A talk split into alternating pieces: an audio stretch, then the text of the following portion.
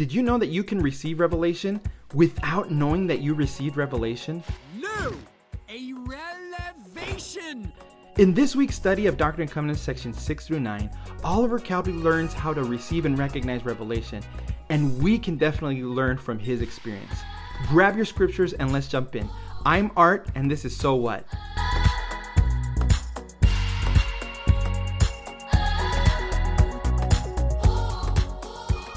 Last week we were introduced to Martin Harris. This week we are focusing on Oliver Cowdery. Section 6 is a revelation given to Oliver about his calling as scribe. While serving as scribe to Joseph Smith and translating the Book of Mormon, Oliver too wanted to see if he could translate. That's where section 8 comes in.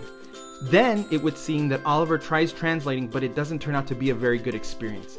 That's where the revelation from section 9 comes from.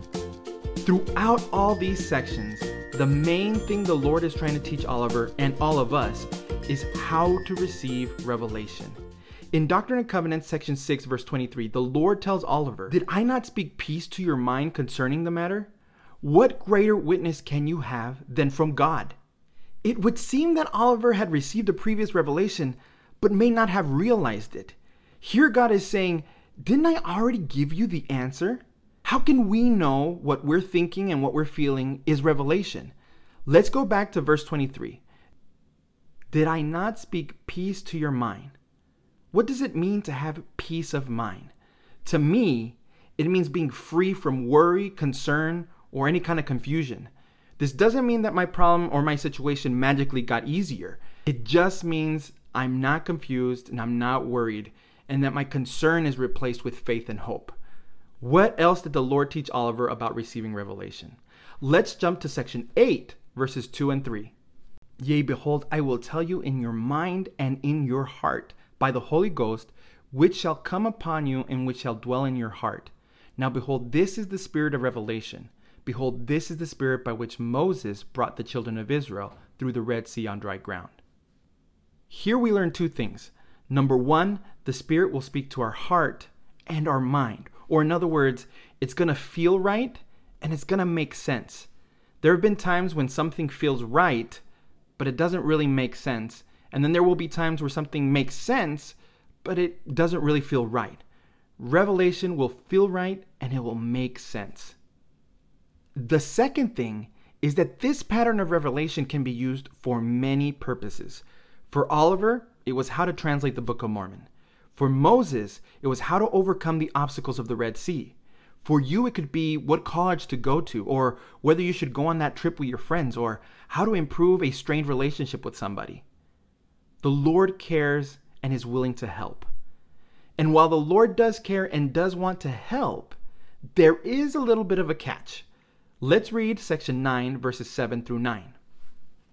Here the Lord says, You have supposed that I would give it unto you when you took no thought save it was to ask me. But behold, I say unto you that you must study it out in your mind. Then you must ask me if it be right. And if it be right, I will cause that your bosom shall burn within you. Therefore, you shall feel that it is right. The key here is asking, praying for help, but also putting in the work. Study it out. Think it through. Think about it. Search the scriptures. Talk to your leaders and your parents about it. Read conference talks about it. Then take it to the Lord. I know what you're asking. So what? What does this have to do with you? If it's so important to learn how to receive revelation, why is it so hard to do? Revelation is messy, y'all. It takes practice and trial and error. It takes getting it wrong sometimes and working things out.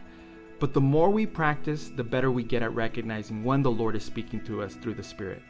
Elder Richard G. Scott gave us this same counsel. Listen to what he said. Have patience as you're perfecting your ability to be led by the Spirit. By careful practice through the application of correct principles and being sensitive to the feelings that come, you will gain spiritual guidance.